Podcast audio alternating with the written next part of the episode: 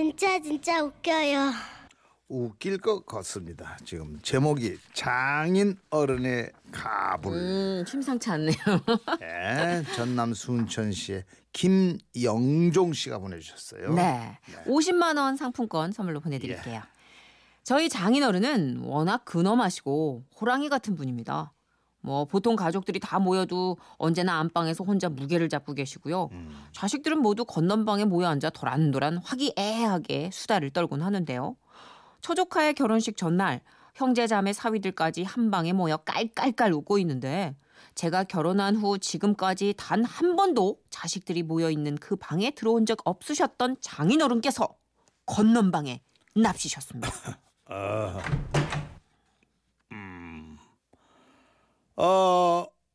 다들 앉아봐. 장인어른의 성격으로 보건대 이렇게 친히 건넌방으로 납셨다는 것은 자식들이 집안 대소사에 소홀했거나 그릇된 행동을 했을 때임을 알고 있었기에 모두들 겁을 먹었고요. 이때 책임감 강한 큰 처남 그러니까 집안의 장손이 다짜고짜 아버님 앞에 무릎을 꿇었습니다. 죄송합니다 아버지. 어, 뭘 잘못했어? 아 그게 아버지 아 저희들이 죽을 죄를 지은 것 같긴 한데 내일은 손자 결혼식이 있는 기쁜 날이니 무슨 일인지 모르지만 한 번만 용서해 주세요 아버지. 처남이 무릎을 꿇자 잠시 눈치를 살피던 작은 처남 그리고 처남댁들과 처형 처제가 차례로 무릎을 꿇었고 백년손님이라는 우리 사위들까지도 엉겁결에 무릎을 꿇고 앉았습니다. 이때 주위에서 신나게 뛰놀던 애들도 어른들의 이런 모습에 놀란 듯 토끼들처럼 쪼르르 우리 옆에 앉았고 그중 우리 막내는 지들이 뭘 잘못한 줄 알고 아 뭘 잘못한 줄 알고 용서를 빌더라고요. 할아버지, 우리 안 떠들게요. 어른들이라도 용서해 주세요. 네? 그런데 장인어른께서는 평소와 달랐습니다.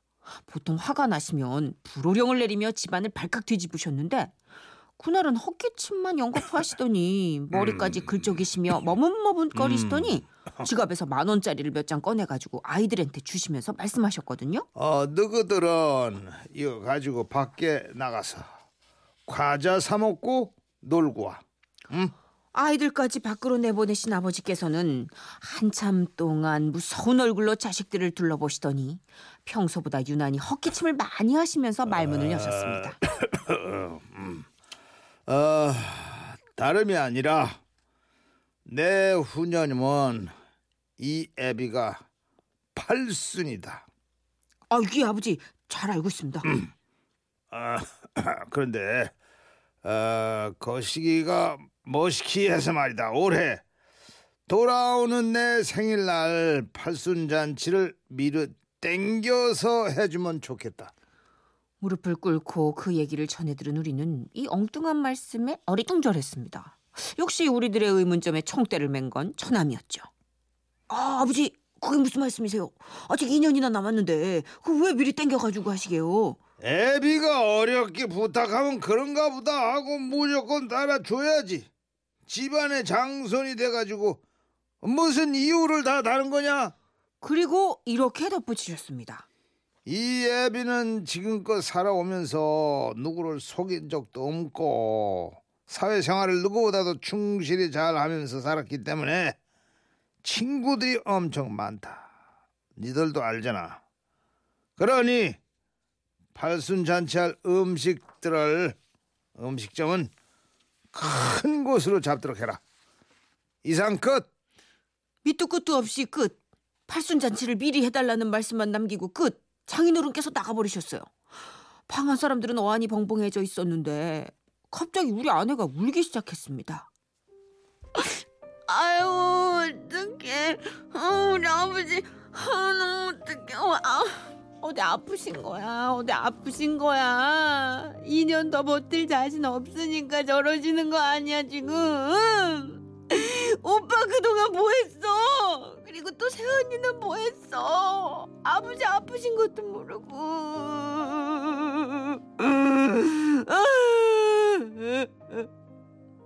아내의 통곡에 여기저기 여자들의 훌쩍임이 섞여들었고 남자 형제들은 죄인이 된 듯 고개만 푹 숙이고 있었습니다. 그런데 그때 목욕탕을 다녀오신 장모님께서 들어오셨죠. 음, 근데 니들 왜 이래? 이렇게 좋은 날 모처럼 만나서 형제들끼리 쌈박질이라 던겨? 아이고 한두 살 먹은 아그들도 아는디 이거 뭐 동네 창피해서 못 살겠네 그 순간 아내는 장모님께 다가가 장모님을 꼭 껴안고 말했습니다. 엄마, 우리 아버지 어떡해. 아빠 많이 아프신 거 맞죠? 아니, 엄마도 몰랐어?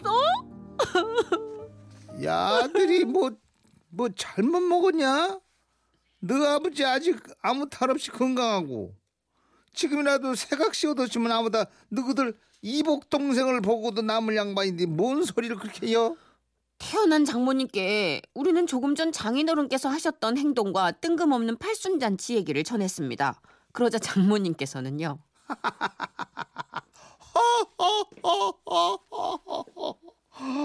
그냥만 도둑이 제발 저린다더니 이런 사단이 있을 줄 알았구먼 사실은 말이요 너가 아버지가 젊었을 때부터 지금까지 나이를 두 살이나 올려가지고 형님 뻘 되는 사람들이랑 친구 먹고 지냈고 동갑내기 갑장들한텐 동상동상 하면서 성님 소리를 들으면서 살아왔는데 이제 와서 들통날까봐. 그러는 게 그러는겨 그런 게 그런겨 아이고.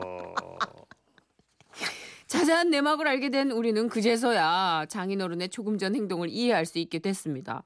하지만 장인어른 친구분들이 아닌 저희 집안 어른들이나 다른 분들께는 팔순을 2년이나 앞당겨서 차려드리는 이유를 이거 어떻게 얘기를 해야 하나 고민하고 있는데 장모님께서 일러주시더라고요.